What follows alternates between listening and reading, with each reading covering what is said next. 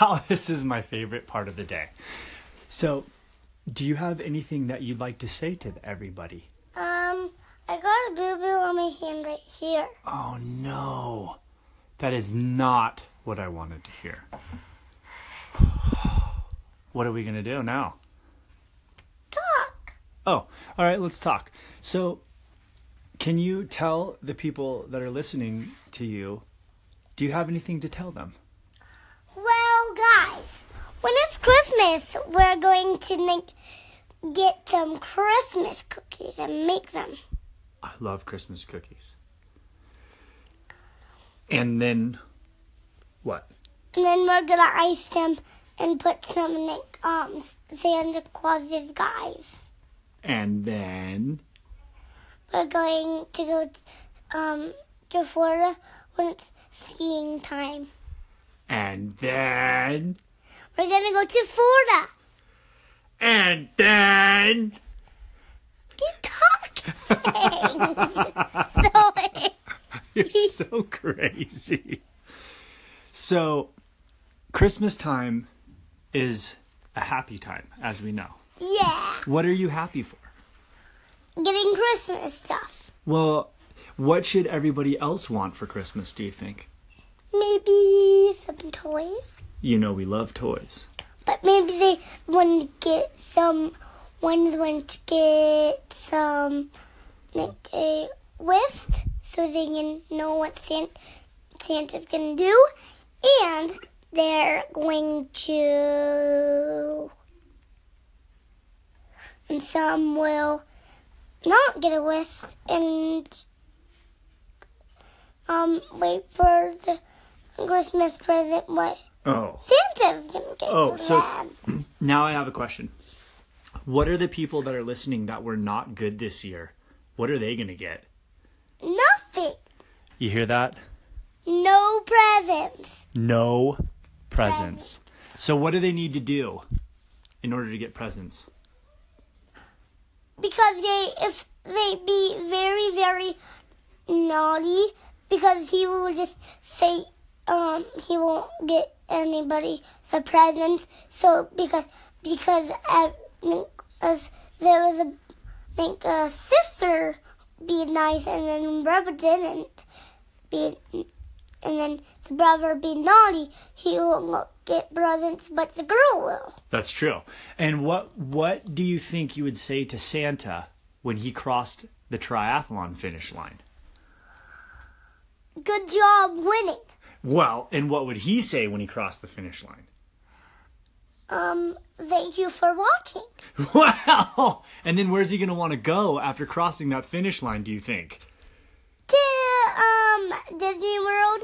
I want to go to Disney World. All right. Thank you for the world according to Elliot. And thank you for being you. And do you have anything that you would like to say to everybody before we Well, guys, you be nice so you can get presents. That's true. Maybe we should tell them the thing that we always say. Good morning. Helpful. Be helpful and kind. That's right. That's what we say. Be helpful and kind. Get on the nice list. Get a present. And when you cross that finish line, go to Disneyland. Welcome, welcome. Yes, welcome. That was another uh, world according to Elliot. And some things never change, you know. Uh, Santa crossing the f- crossing the finish line, you know, still kind of like back in my childhood. I remember those was like some commercials where it says, uh, "You just won the Super Bowl," you know. I want to go to Disneyland. So apparently that's what that's what we do. We're gonna go to Disneyland. Probably go to Harry Potter World. So today is uh, well, let me back up. I'm your host, the Prince of Pain, aka Triumph Project, and or Jeff Fairbanks. Today we're going to be hearing a, a story of of uh, of inspiration and it's just quite simply just that. Uh, this this uh, this gentleman, uh, Kyle Watson, is a, a, complete rock star, man, and uh, my hats off to his journey his tr- his continued triumph and uh, his positive outlook on things to come. And so I hope this this story that uh, you're about to hear inspires you, and uh, and quite further, um, hopefully, is a bit of awareness for possibly someone that may be having uh, uh, similar things going on, and hopefully this can sort of be an eye opener. So I think today for me to open this thing up is quite suiting for the song that I wanted to kind of give you. Try to mix it up a little bit, but. Um, taking in the words of Elliot's pre-K classroom, it says uh, you should have a dance party every day. I'm like, you know what? Yeah, we should. So, from me to you, live it up, man. Here's my intro. Wrecking Ball with a twist, which is fitting for Kyle. And probably Jason probably loves this, so it's probably one of his favorite songs.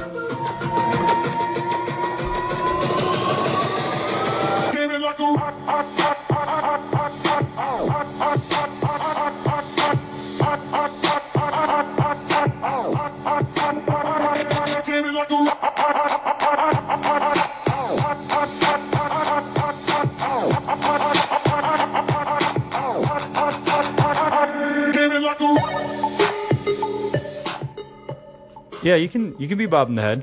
That's what you're probably doing. I can see you get doing the little uh, the break dance like I'm doing. Uh. All right, that's enough. Enjoy the story. Well, could this be the day? oh, bright and early. Man, how I know. How is it? Ah, it's nice. It's actually a little chilly up here in NorCal. Uh, no kidding. I didn't think after moving down here I was going to get to wear my uh, my long sleeve hoodies and warm clothes, but. Are you missing Washington? Oh yeah, I don't miss the rain, but but I, I miss I miss Washington and I miss the people. Yeah, um, it's it's an amazing place. Yeah, well, we're kind of in the same boat, right? Because we moved out too. We left. Oh, uh, well, where'd you guys move to? We moved to Colorado. So we're down. Okay, well, I don't feel so sorry for you. That's my my second home. I was I'm a CU alum, and uh, Boulder doesn't, Colorado doesn't suck. Yeah, that's so. I figured you wouldn't be, you wouldn't mind visiting at some point, right? Maybe we can get some miles in. Oh, that thinking. has to happen, man. That has yeah. to happen. So I have a lot of other friends. I'm long overdue uh, to visit back there. Nice. Well, then I'll wait for the day. Jason, what's up, fellas? Good morning. Good morning, guys. How was your weekend? Have any stories? Uh, we cut down our Christmas tree this weekend. Chris uh, Griswold style, or did you actually do it legit? Uh, no, we go into the into the woods, into a farm by us, and traipse through the through the forest and cut down a tree. Although I did bring the saw this time, so um, weak, weak. but you know, I got to carry it back, and uh, yeah. So um, it's been a cool tradition. But as we are driving home, you drive by the lot and there's like the Boy Scouts tying it to the car, and it costs half the price. And I'm like, huh, maybe next year we'll stop the tradition and just do it that way. So, uh, no, it's all good. How you guys doing? Huh? I'm doing. I'm tired. I mean, what's okay. new? That's kind of the same old, same old. But um, you have to be tired as an endurance athlete. I think that's just kind of how it works, right? I Guess so. That's what I'm learning. but I'm just, I'm actually pumped for today because I, I'm actually going to segue into a little story. And Kyle, I hope I'm not going to offend you a little bit, but uh, this is me off the cuff. I, I wanted to share, hopefully, how I met Kyle. This was my first time I ever met Kyle, and then hopefully he can share with us, kind of get into his story, and you know, kind of brought him into all this stuff. Um, but I'm excited to kind of hear because I, so I knew um, I knew Kyle through uh, an introduction to a guy named Greg out in Washington State. So when we were when we were living there, I kind of um, you know was looking. I, I did a sprint triathlon, and somehow someone was saying, you know, talk to this to this coach or this person, and it led me to Greg, right? And so this guy Greg, he lived literally a mile from our house, just right across the street and so he was the one that was kind of sharing all of his knowledge and getting into stuff, right? And so he loved to go. He always talked about this shop, right? It's where he gets all his stuff, and the shop was Kyle and his and his wife's store, and it was down in Redmond, which is like the town. We were in Redmond, but it's just you know down the hill basically. And so Greg Greg's always just like, oh yeah, I got it. I mean, he always had the newest stuff. You know what I mean? Like at least it seemed that way to me. Um, like the newest gadgets, or like he knew about most things. You know, like did you hear about this? And I'm I was always in the dark. And so I remember we walked we walked in, and he was shooting the breeze with with Kyle, you know, and obviously he like introduced and you know he introduced me and stuff, just like oh this is my buddy Jeff, whatever, no big deal. And so I remember I'm like okay, and I knew no, I do like knew nobody in the in this sport, right? And so I remember one trip we were going back to Florida to do this race, and I walked into the shop, and Kyle was with someone, you know, like you know doing doing his thing like a customer, and I like waited there, and I remember I waited for like it seemed like forever, and it may not have been that long, but Kyle was totally just. I don't even. This might be one of those like small people to big people type stories here, where you don't even really realize that this was the situation. But I remember sitting in there, and keep in mind, like I, I, without knowing anything about the sport, I don't know like you know how how how do you like react in there? I don't go into these stores much or whatever, but I was just basically trying to get my back my bike packed because I didn't know how to do that to go onto the flight. And so, so Kyle just looked at me a couple times, just really briefly, but like didn't acknowledge me. And so I just stood there for like ten minutes, and then I left. What a dick. He, th- he, he thought you were going to shoplift something. I probably looked like a thug, but I remember Right? telling Greg, I'm like, No, you look think- too fast, man. I didn't want to do you. I'm like, that thing's faster than me. I'm like, I don't think that guy likes me, man. Or something. Greg's like, no, it's not. It's fine. It's fine. And I'm like, I don't know. I think I pissed him off or something. And so anyhow, that was so okay. Fast forward, you know, that's that was kind of my first interaction with Kyle's. I'm like, I don't, you know, I'm not cool enough or whatever. And then you know, over time, um, you know, Kyle has a fascinating story and, and actually just kind of one of the badasses uh, in my mind um, locally, especially in Washington. And I like trained with his wife. I didn't have an opportunity to train with Kyle because um, kind of fast forwarding through the years, I just, you know, everyone's path goes different ways. Everyone's busy. And I, I was fortunate enough to train with his wife, um, I think once or twice. Um, and then you'll kind of understand why I didn't have an opportunity to, to train with Kyle yet. So, with all that being said, uh, Kyle, um, go ahead and let me know. Hopefully, I was way off and you actually love me and all that jazz because, as Jason will point out, I'm sure this is all about me. So, yes. so, so go ahead and let us know, you know. How did you get into sport? Who are you? Lay it on us. And did Fairbanks steal anything from your store? Yeah. And And the what? Did Did Jeff steal anything from your store? Only hope and dreams. It does say maybe a little sweat and uh, and uh, no, um, yeah. Oh god, the you know the days of running a store as a small business owner, um, it's it's kind of insane.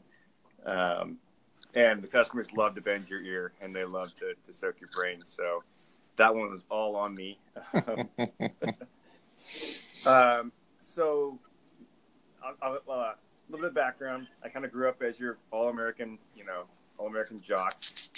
Um, I was into, although I wasn't quite into the traditional sports. Um, I grew up ski racing, um, and that was one of my big things, and uh, and running. So, and then a little bit of swimming in the summer times, just because I think it was way to, it was cheap babysitting, I think, or, or just you know, I say babysitting, but a way to occupy the kids. So I did the summer swim team program. Um, I, I totally sucked. I was never fast. I was the breaststroker because you know I just I, I suck at freestyle. But um, You and you me know, both. going a million miles an hour. Um, and uh, running was kind of running and skiing were two big things. And I, I had to give up my skiing my senior um, because I kind of had to make a choice. Hey, am I gonna forego education and all this and, and try and do this full time or or not? And I said, hmm, let's look at coaching. So I, I started coaching and uh, and that was I think a great decision on my part. I've, I've loved being a ski coach. I still do that from time to time um, for our team back back home in, in Washington. But um, running was kind of my thing. Um, I ended up going to the University of Colorado, um, where I was nowhere near good enough to uh, to run on Adam Goucher's team, who was my same age, and literally I'm like, oh shit, this is Adam Goucher. Yeah. Not only was the cross country team at, at Colorado um, super fast, but uh, I don't think I was smart enough. The average GPA cumulative across the whole varsity squad was 3.98. Jeez. I heard they I heard they beat the guy with sponges that got the B. Um, so they were nerds and jocks combined. oh, dude, yeah, totally. I mean, and I'm a nerd too, and I'm not even that cool a nerd. Right. they were cool nerds. But uh, yeah, so interesting little note that'll come into play later. You know, in in high school as a young athlete, um, this is long before the the Garmin ages, because none of us are spring chickens. But um, the highest I used to to get my heart rate up to, I mean, 800 meter dash was 121 beats per minute, what? which is like, yeah, that was my max heart rate. You know, zone five it was maybe you know, if I could get it, I doubt I ever hit 130. And uh, and I just thought it was because oh hey you know Because you're awesome. and and some of my friends were were similar. Um, now, granted, some of my friends were world class runners, um, so they went on to do things that I did not. Um, uh, mine had an explanation. Theirs was sheer awesomeness. So fast forward a little bit. Um, I, uh, I, I I did a lot, stayed active through college and everything. Um, and uh, got into some other interesting fun sports. You can tease me all you want, but I was a college cheerleader at the University of Colorado Nice. best thing ever. Um, and uh, good times. I went into the army for a few years. I was a special forces medic for a little bit, um, and, uh, and then went back to school and had to get a real job and, and join the workforce. And so I was, um, I just, I was working at Microsoft for I got fat, lazy, sucking down a case of Mountain Dew a day. Um, I don't remember the last time I'd run or ridden. I mean, there's a hideous picture of me on the beach, my shirt off. Um, and I'm like, who is that fat dude? Um, but I, I just totally lost myself. And I switched companies to Expedia, and my recruiter um, is, has become a good buddy of mine, uh, nicknamed B Man Brian Reichert. And that guy was like, dude, you know, what what up? You you know, how come you're not still biking and riding and doing rad shit? And I was like, well, you know, I kind of I'm out of the circle. I need some friends to help me. So he started getting me riding with he and some of his buddies, and his girlfriend Colleen um, was doing Ironman Canada that year. So um, he's like, "Hey, you, you gotta you gotta come up and you know we'll, we'll all decided to go up and watch Colleen race." And as most of you guys probably know, if you go watch an Ironman and you're at all athletically inclined, you find yourself the next morning in line to sign up. so the five of us, having never done, you know, Brian had done one, um, and I think Boot had done one, but my wife and I had not done a, a an Ironman, even a half Ironman at that point. We signed up.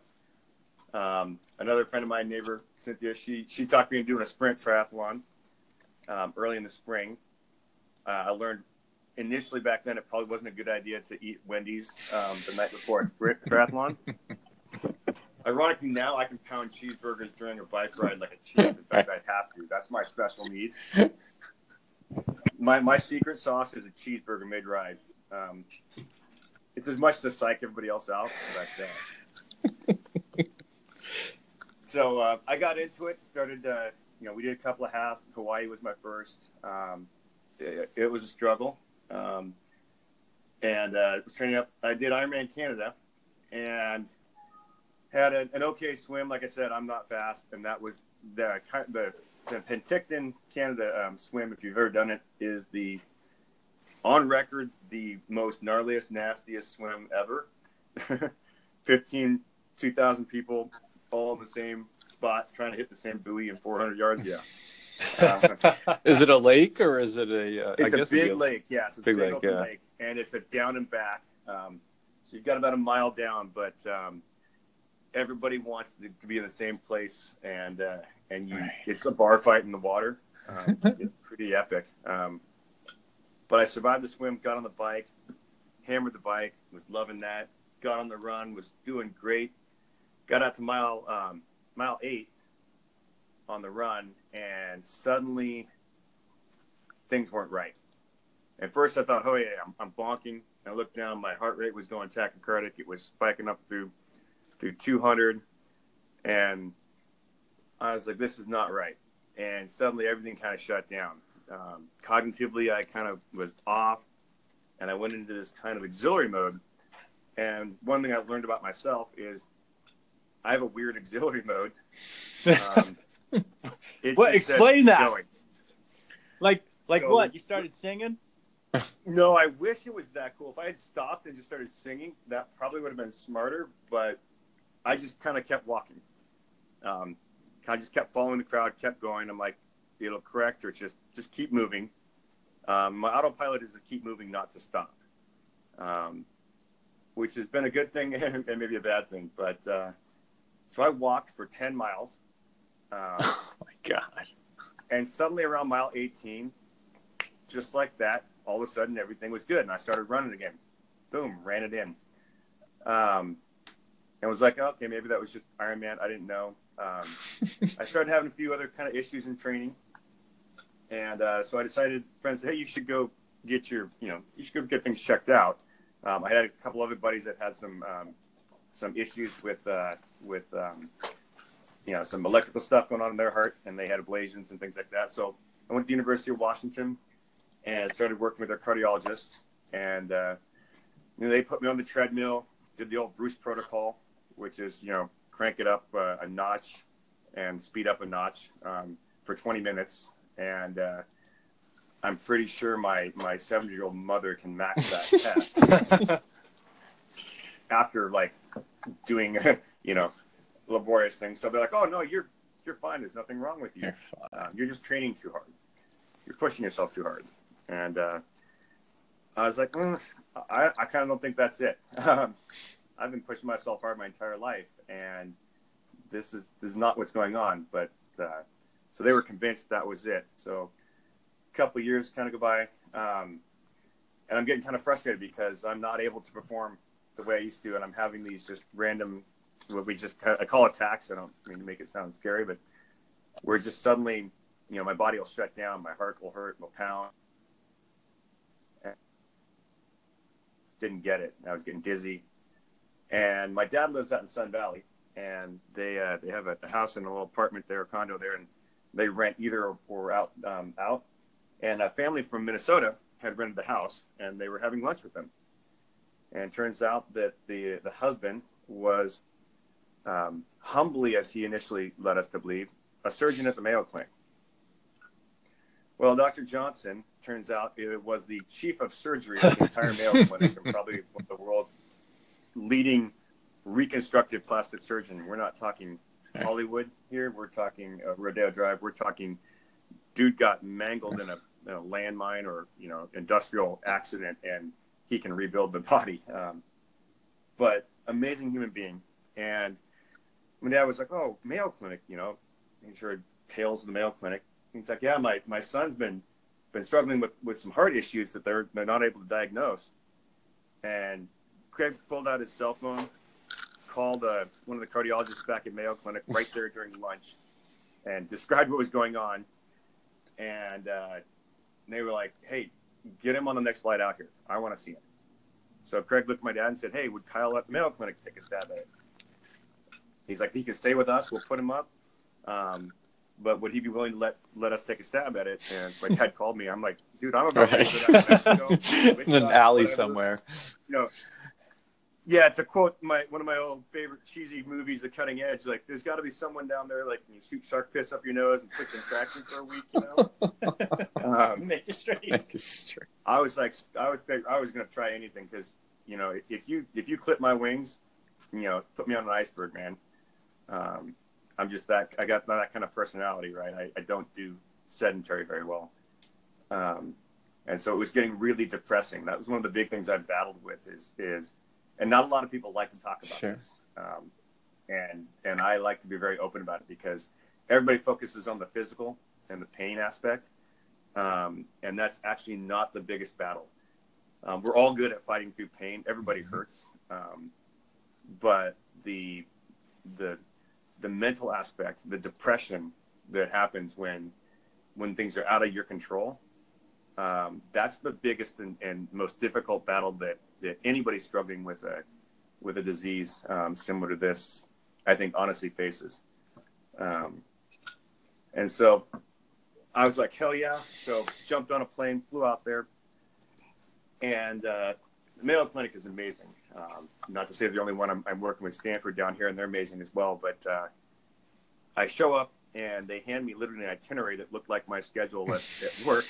you know, 9 a.m. here, 11 p.m. there, 1 p.m. there. It's all outpatient. Um, none of this here. Take one test, wait two months for the results, and then schedule another test a month later, type thing, right? Yeah. Uh, I mean, hell, they leave the catheter in. If they if you gave blood in the morning and they needed to to poke you later that day, they just taped it up and let you walk around the afternoon with it. Yeah, what you're saying is they're badass. Uh, they are very badass. So, not to drop names, but um, in the course of, of, of, working at the store and, and relationships, um, I had the immense privilege of, of meeting Mr. Greg LeMond um, and and becoming kind of friends with him. And Greg lives wow. back there.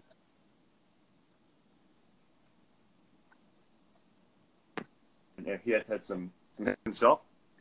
And uh, wait, back up. You, hey Kyle, back up. Something it glitched there oh. for a second. Um, we missed. I missed. Uh, I don't know if. no, I heard. I, I, I missed it too. Keep going. Okay. Okay. Yeah, so Greg LeMond. Back, Greg back LeMond. up to that. So Greg said after he retired, and um, okay. he lives in Minnesota. And he, he, I knew that he had gone to the Mayo Clinic, and so I called up Greg. I got some stuff going on. Explained a little. Invited back, and he's like, and he's like, "Need anything? Holler when I get." But he's like, "They're the best." He goes, "They actual athletes." that proved true. So, kind of the initial cursory stuff, I a stress test scheduled. And I'm walking down the hall with the doctor. Like, so jokingly, what protocol are we doing? Bruce protocol? And he kind of laughs. he's like, he goes, I know you're a good. But honestly, he goes, you know, these halls, he goes, with you, world class athletes all day long which kind of put me at ease. And he goes, so where this thing in his head was I'd done this um, half marathon in November, which has become my least favorite race in the world. I won't go anywhere near it. In fact, I, I now won't even be in Seattle. around mile eight. Um, Don't even give me. Uh, yeah. I started having issues and attacks, and it was on the hills, and they recovered, and they hit me again, and blah blah. blah. So he goes, yeah. Goes, this this thing started manifesting during the Seattle Half Marathon, right? And he goes, he goes, okay. Well, I loaded the the course profile into the treadmill. I'm like, what? He goes, yeah. He goes, I loaded it in. He goes, and I know your times, and I, I have seen all your Garmin. I was like, you what? Garmin stock me? Yeah, they're legit. So what you're going to do is you're going to warm up. You're going to do. We're going to recreate that day. He goes, I hope you actually brought running clothes, not.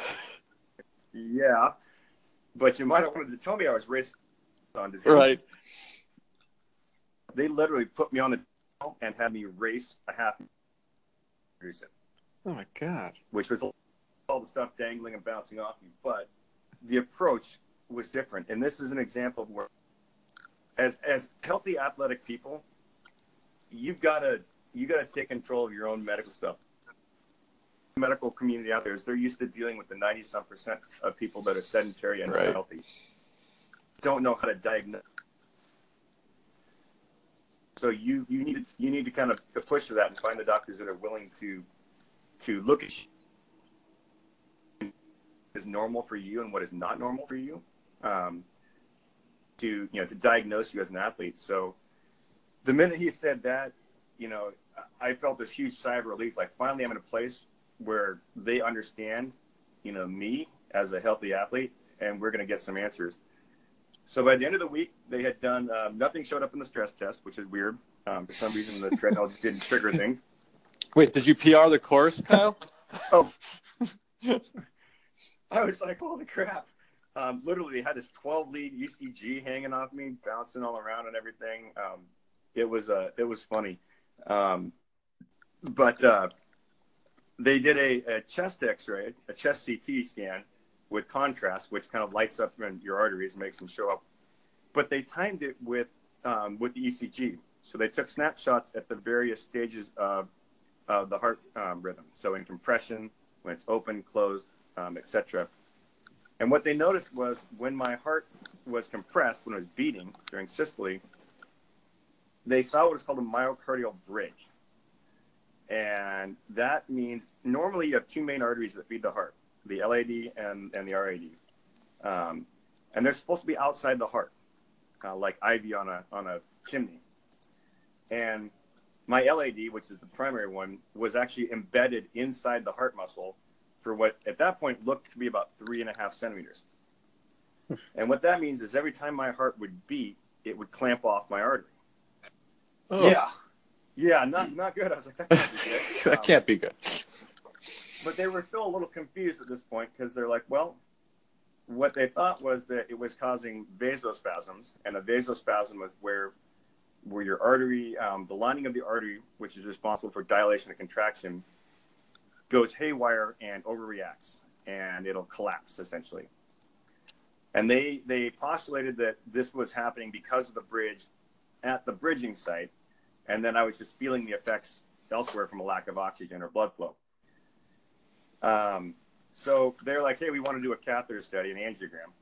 And I was like, oh, well, that's a little invasive. And I, I was by myself. I'm like, you mind if I come back in a week or two um, with my wife? um, they're like, sure, sure, sure. But they were willing to go right then and there. Um, so I flew back um, a few weeks later with my wife, did the angiogram. And I'm laying on this, this cold, skinny table with a you know, a catheter stuck up through my growing into my artery and um, uh, like 80 lead mat on me and, and a little uh, paper napkin over my, uh, you know, my private stuff. And as a bunch of people in this room, and I'm staring up at the biggest, highest resolution screen I've ever seen in my life. And I was like, y'all watch like, you know, games and stuff on this? like, this is badass. I want to watch a movie in here. Um, and uh, they first they did the tried to do the heart rate thing. And they they couldn't get my heart rate up chemically, which was weird. Uh, all it did was skyrocket my blood pressure, which wasn't super comfortable. Then they did the spasm study where they, they chemically induce um, vasospasms. So if you're prone to vasospasms, this chemical will trigger it.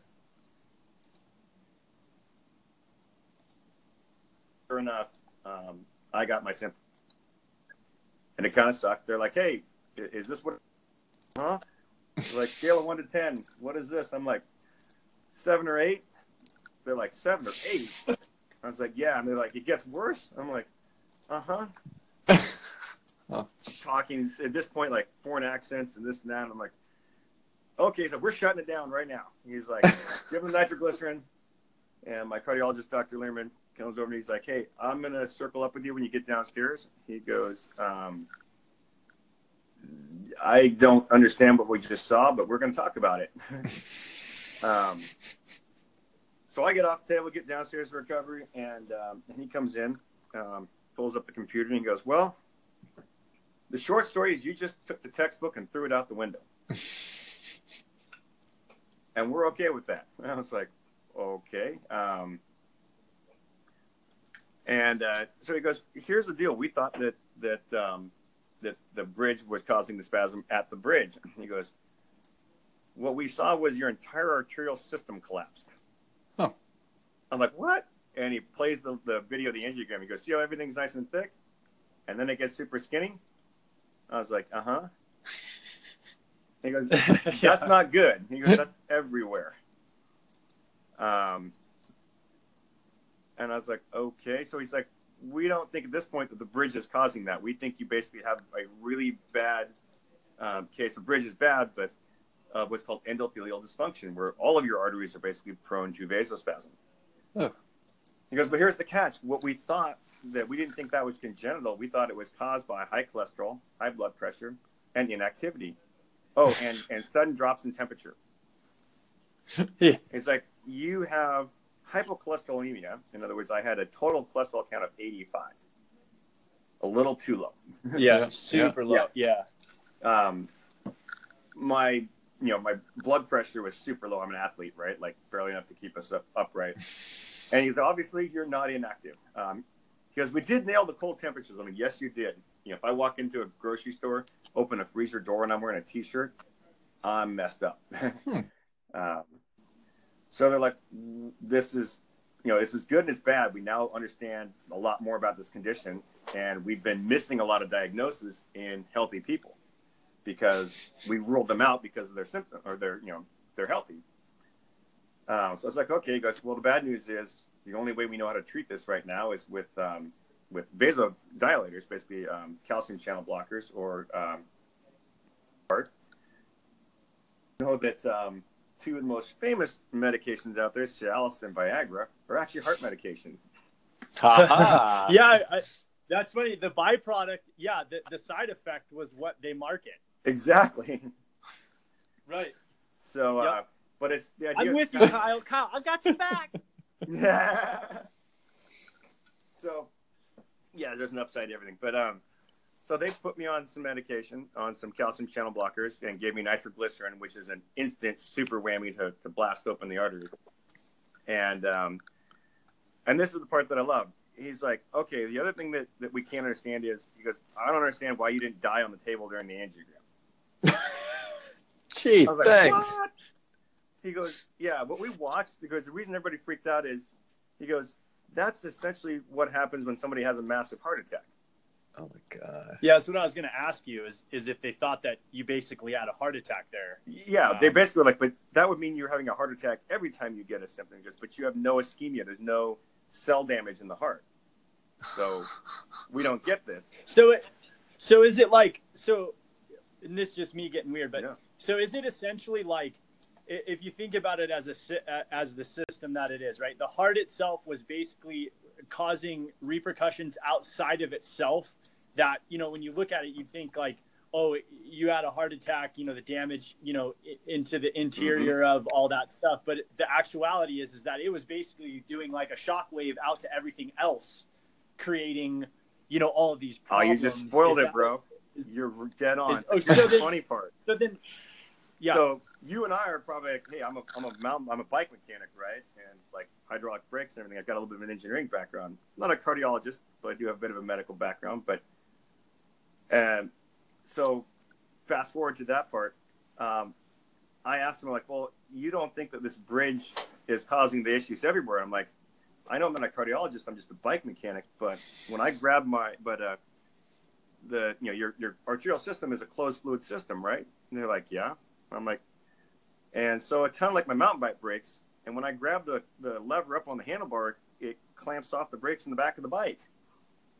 And all of a sudden, Yep. these cardiologists, one of them races cyclocross, and he just starts laughing. And Dr. Limeri's like, dude, you can be such a dick sometimes. Because, especially when you're right. Um, because we haven't thought about that. I was like, so, you know, like you said, if you're affecting the system in one place, it's causing a shockwave, so to speak, or changes the pressure everywhere else. And and Yeah. the combination of I have this bridge and the lining of my arteries is a little malformed. It was triggering, um, or not the only cause, but it, it triggers. And so, um, you know, long story short, um, they discovered that yes, the bridge probably was exacerbating the problem.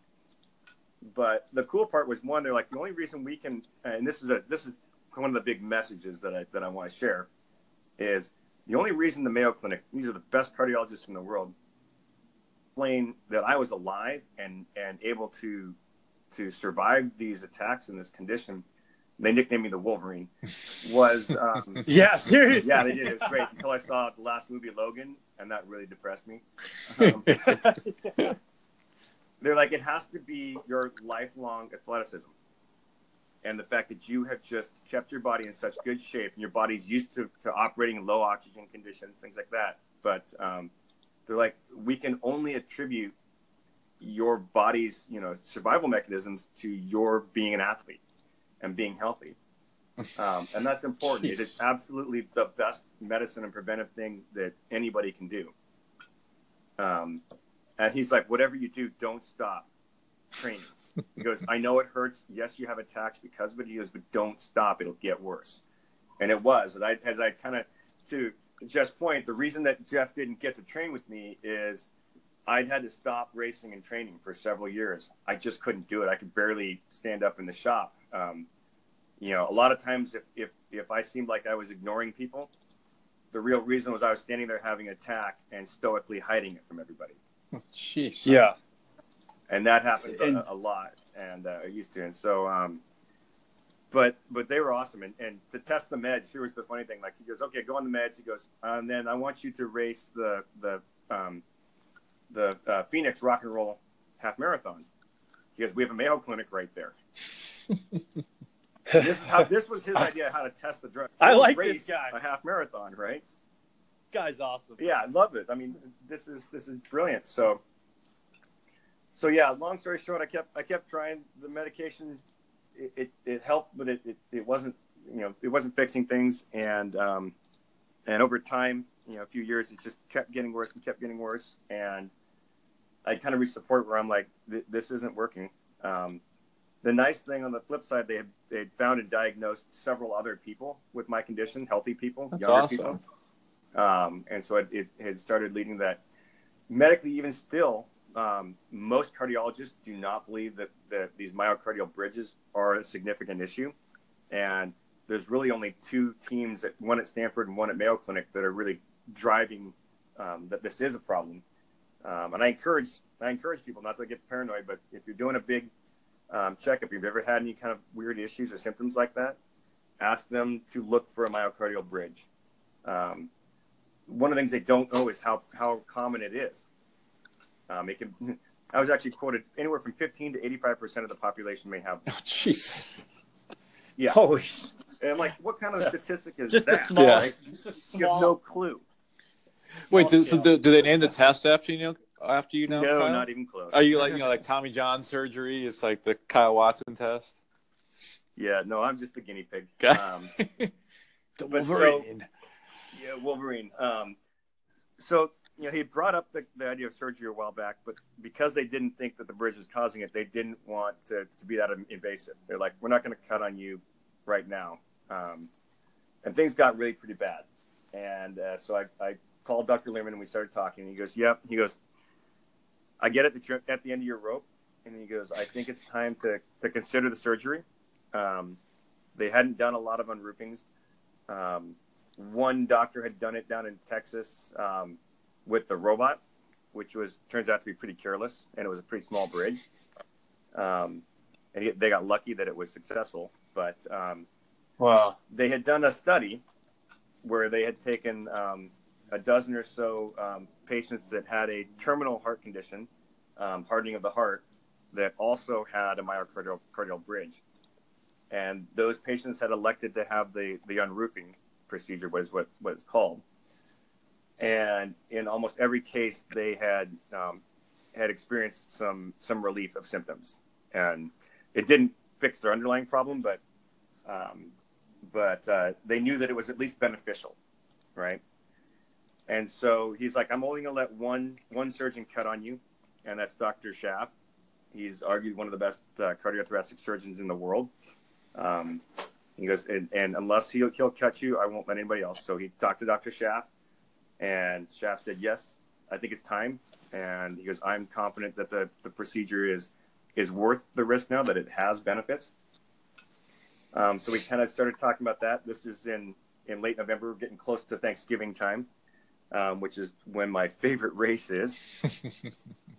and so, um, interesting little side note that I won't belabor too much, but a good friend of mine, Katie, she was she had had uh, her gallbladder removed couple years prior to this, and the uh, surgeons had totally botched it up, and uh, she was having issues, and they were having they just weren't doing a good job at taking care of her locally long story short, I reached out to Dr. Johnson.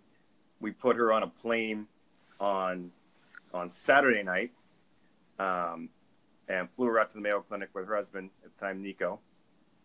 And that next morning, um, or actually that day, I was watching Macbeth, my wife, uh, run the Seattle Half Marathon. Marathon, and she's out there doing her thing. It's cold, and and uh, and I was sitting in a, in a coffee shop, um, waiting for her to get back, and uh, with a friend of mine, and suddenly I had a really bad attack that felt really different, um, and that was not good. I'm like, okay, this is just.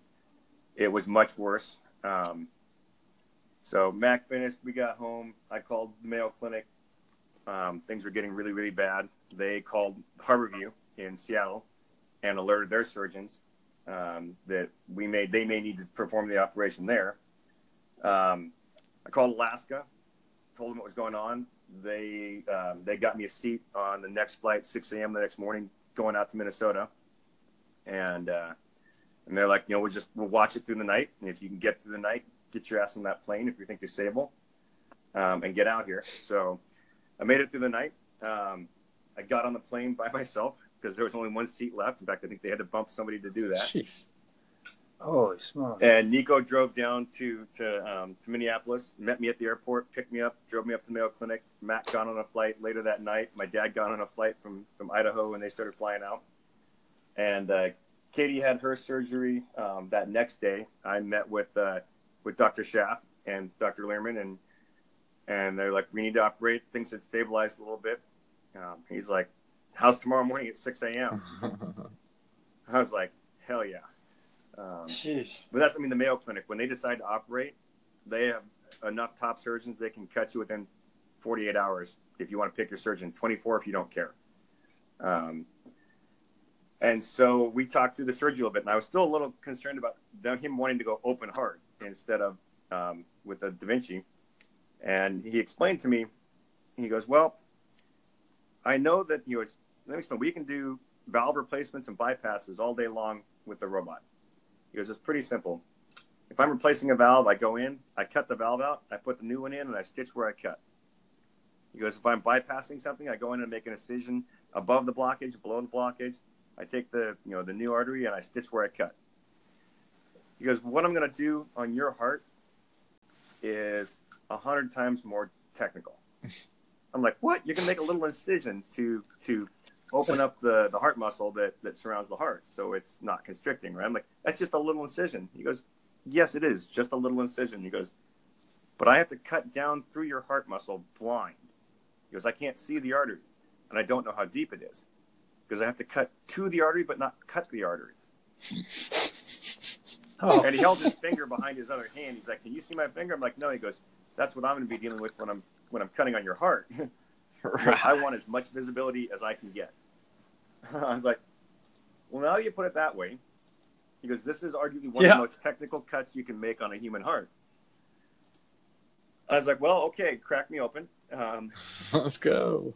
let, let's do this. Um, I'm going to get the big zipper scar. Um, and I kind of freaked out. I called a buddy of mine, Dave, the night before we had open heart surgery, um, Iron Heart, and and he talked me through everything kind of that night where I was when I was waiting to whether I'd make it through and get on the plane. And, and Dave was amazing and talking me, kind of talking me down off the ledge a little bit and, and quelling some of my fears. But um, yeah, so go in. They, uh, you know, they're prepping me ready for anesthesia, and I, and I looked at them like, hey, um, is it okay if I wear my GoPro? And they start laughing. like, well, dude, you're going to carve me open and expose my heart to the light of day. I freaking want that thing on camera. and I literally brought my GoPro. And they're like, They did it? no, they're like, how about this? We're a teaching hospital. We'll take pictures. I was like, deal. But I want to see my heart. Right. And sure enough, I have pictures of my heart before and after the surgery, um, which is pretty badass. Nice.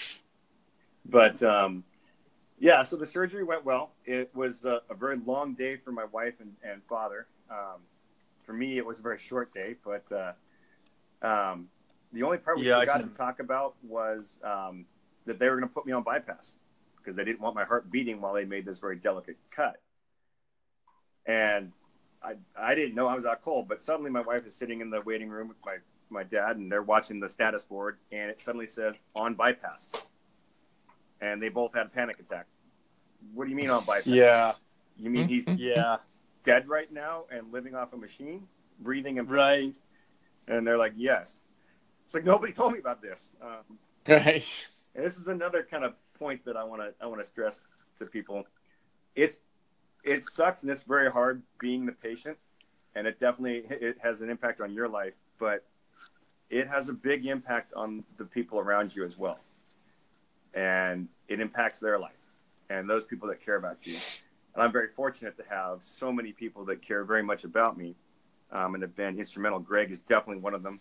Um, and uh, but it's not easy for them to sit by and watch this happen and to be supportive and to be to be strong when you need them to be strong um, because it's not easy to watch somebody you care about go through things like this. Yeah. So fast forward a little bit. So I come out. uh, It's you know I'm all groggy. I still remember thinking I was in a little small recovery room. Um, no idea I was in this massive ICU unit. And uh, the the funniest joke was they brought a bed in for for Mac to spend the night in there, and and I kept I was still high as a kite, right? And I had no idea where they were putting that bed because I thought there was a wall right behind me, and I was just, where are they putting? Where'd she go? How did she turn the daughter into the wall, right? Like, but so I, I'm kind of running short on time, so I'm going to speed this up a little bit. But um, but yeah, so you know, I, I recover, I get down to the regular recovery ward, and and it's time to do do my first walk. I'm like, walk? Yeah, come on, guys. Like, you know, I, I didn't have brain surgery, You didn't cut a leg off or something. They're like, we just walk out of your room about 50 yards down to the counter and back. And I've got this walker and these little suitcases attached. I had two big tubes coming out of my chest to drain all the blood out of the out of the chest cavity and and I start to walk. I stand up. I'm a little dizzy, and oh my god, the struggle. All of a sudden, that counter looked 26 miles away, Yeah. and every Huh. step took everything I had to make it, and it was exhausting just getting to the counter and back. And um, and and my friend um, Dave had challenged me. He's like, I walked out of the, the the hospital three days after my surgery. He goes, and you will too. And so I kept that in the back of my mind. And every chance I got, I, I got up, had Mac or the nurses, and I started walking. And I got to the counter. I got down to where my wife had told me she found out where they were hiding the jello. so I was like, God damn it, I'm going to go steal some jello. So that was my next mission, right? Go steal some jello. Um, and then, you know, by the end of day one, I was walking around my ward. And day two, Katie had come over in a wheelchair and visited me.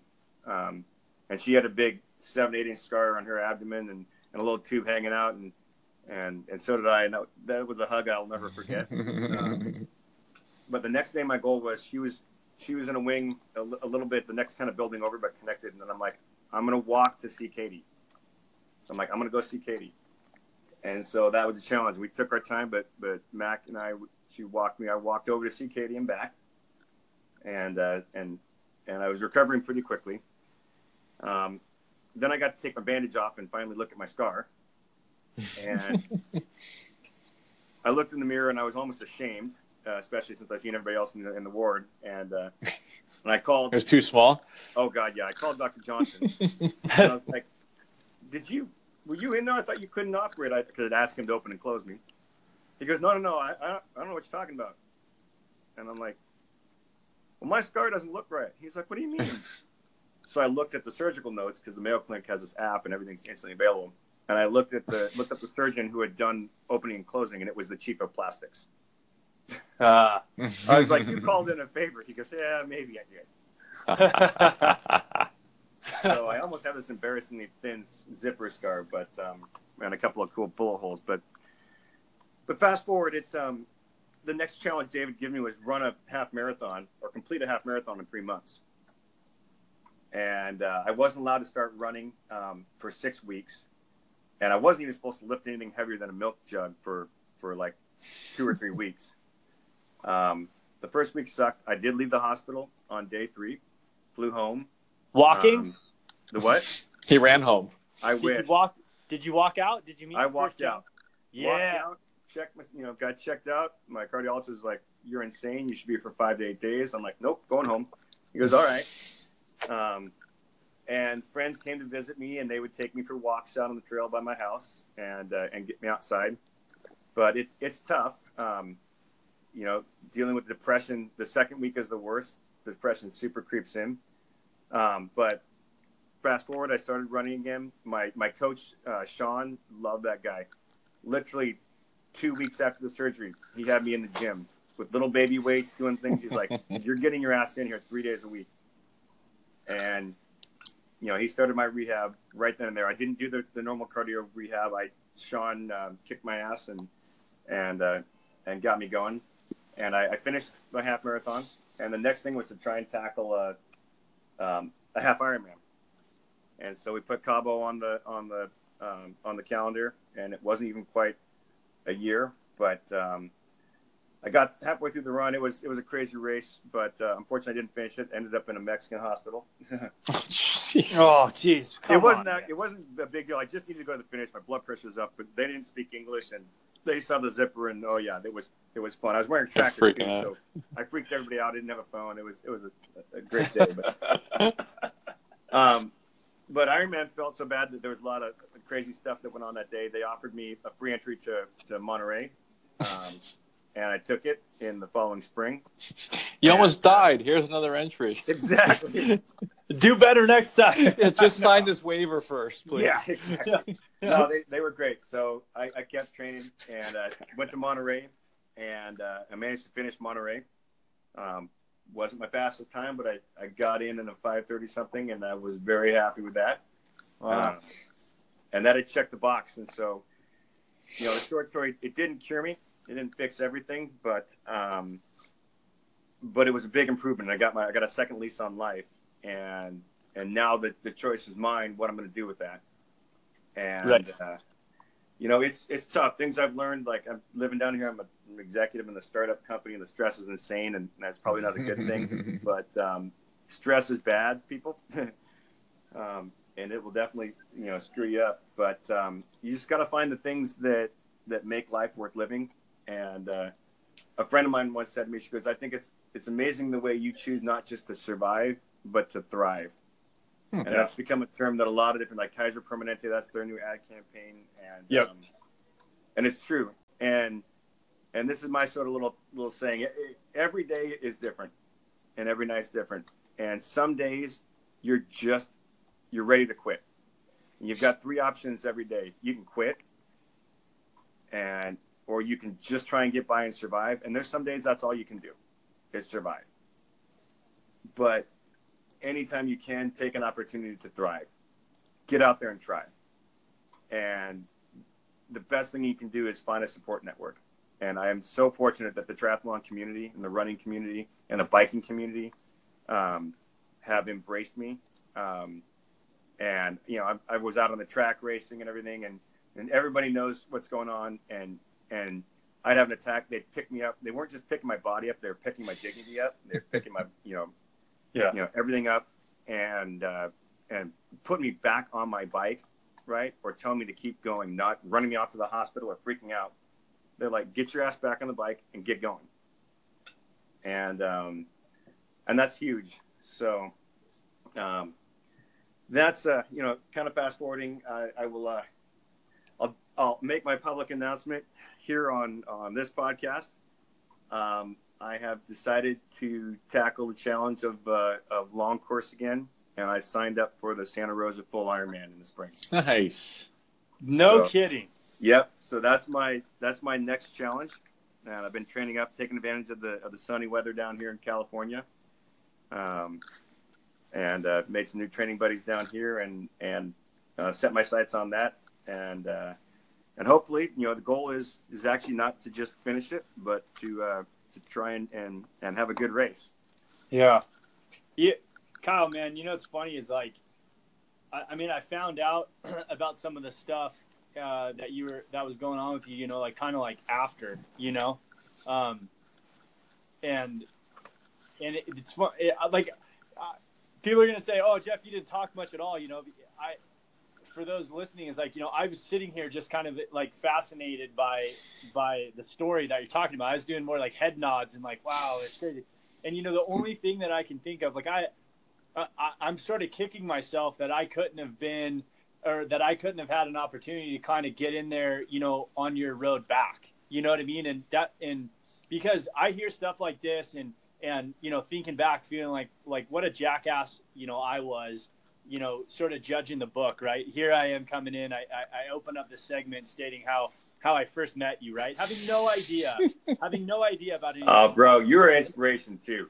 And No, it's you and I talked over the years, and and I followed your your path and what you did, and and just because I'm struggling with a health issue that's not it. Everybody has obstacles and everybody challenges Sure. themselves. And I draw energy from people like you that go out there and take on challenges that people think are impossible, that people think are stupid. Nobody thinks I should be, you know, thought I should be racing again or doing this. But you know, you look out there and you're like, no, it's people like you, whether you're you're on the bike next to me or running next to me, or you're the one that I'm like, dude, if he can do it, I can do it. And I need to not make excuses, right? Yeah. Yeah. That's that's the thing, right? Yeah, I mean, man, I just uh, not weird, but man, I just I, I, I got your back, man. So like, you know, if there's anything like as far as like, dude, we can train on Zwift. I don't know if you do Zwift or any of that stuff, and and we Yeah, I'm getting into that now. I'm gonna have to train a lot this winter. Let's do it. I, I'm on there all the time, and like, yeah, I wasn't trying to get anything other than just saying like, you know, I, I, I humbled at the words you gave me. I think um, to me, like, it's just one of those things you never know, and and and it's all about what what can you do, right? And so Yeah. for me, it's like, hey, from here on, you know, let's let, let's do this. And I've appreciated the. Uh, hopefully, looking forward to developing the friendship, and and let's go kick some ass, man. I want to see you. Oh, I yeah. see you go crush freaking Santa Rosa. So Well, So, hey man, just- your whole message, love the that. pain. This Yeah. is my take on that, and I Yeah. love that because here's the thing: pain lets you know you're alive, right? To be Yeah. able to experience that, to be able to go out and, and to, to put yourself into into that pain that we, you know, that hurt locker that we that we, you know, masochistically love so much, lets you know you're alive. If I'm not hurting, it, that's a bad sign. And so your Yeah. motto, love pain, man. I, I, I've got one of your, your kids, and I love rocking it. And I love seeing them out there. Um, you know, I, I love that aggressive kind of take. Like, you know, to me, like a kid's like a bat suit. Like, you got to be badass. You have to put on that persona. You've got to Yeah. be a little bit of a of a jackass, so to speak. You know, what I mean, you gotta, You're in the right place, Kyle. You're in the right place. exactly. You know, you have to have that attitude, or you or you you can't. You, you're gonna get your butt kicked by by the shit that life throws at you. You know, so. yeah, Um, Yeah. You know, it's it's all about loving loving the pain, man, and finding people like you guys out there that that'll do this along with you, um, and that are just as nuts as you are.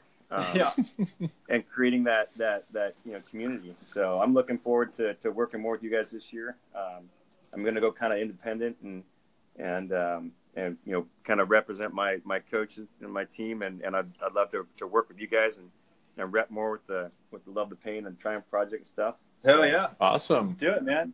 And hey, you know, if you'd be open to coming back, I'd, I'd like to do a check-in. You know, like give us a little status update maybe before we hit. uh You know, as you're nearing up onto the Santa Rosa stuff, it'd be uh it'd be cool just to see how stuff's progressing. And uh yeah, like I said, just fascinating story, man, and uh and appreciate appreciate the share. Uh, definitely for those that you know, you just never know. So it's one of those things where it's like, yeah, put it out there. Let's put it out there, and um, and just keep keep doing what you're doing, man. Spreading the light. I love the outlook on it, and just yeah, I love that pain and freaking go kick ass. I'm, I'm all about it.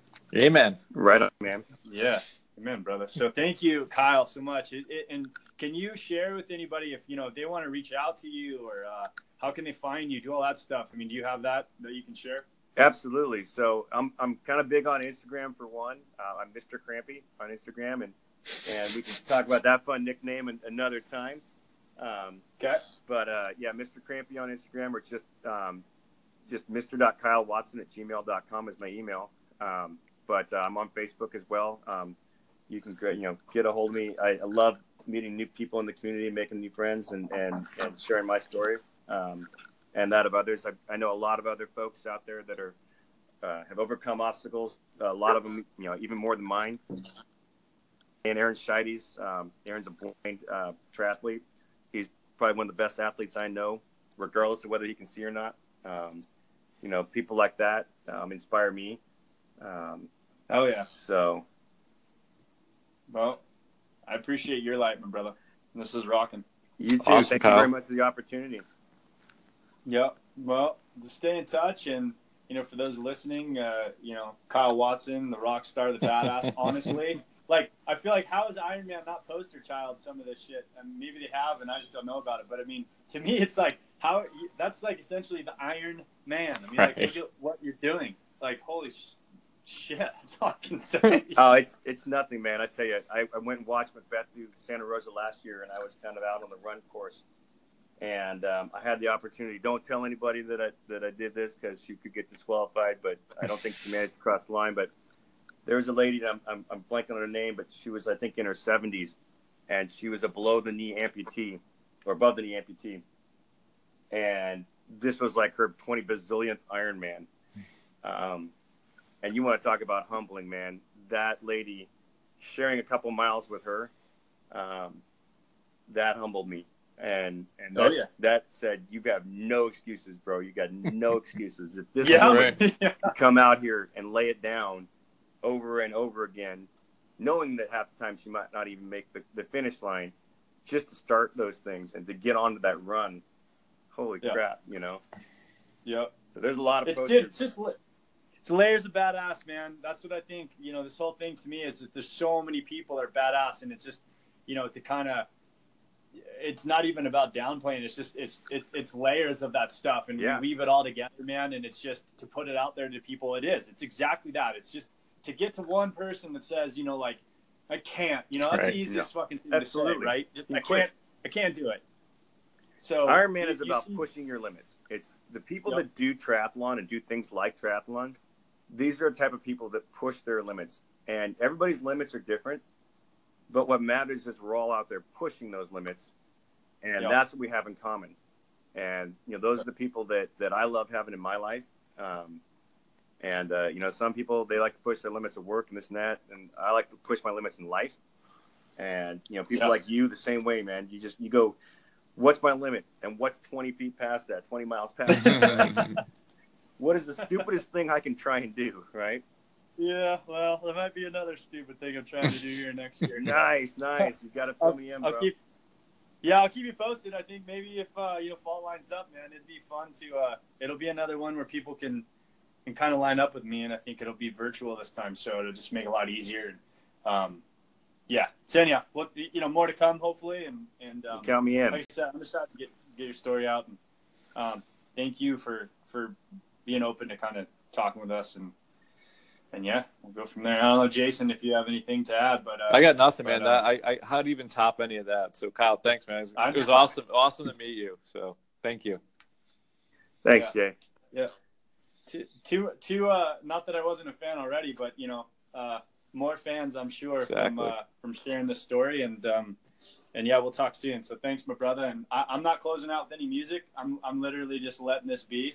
Um so we I'll thank you both for your time and for those listening, thank you for listening. And uh more to come. Thank you, Kyle Watson, and thanks, Jason. Thanks, everybody. All right.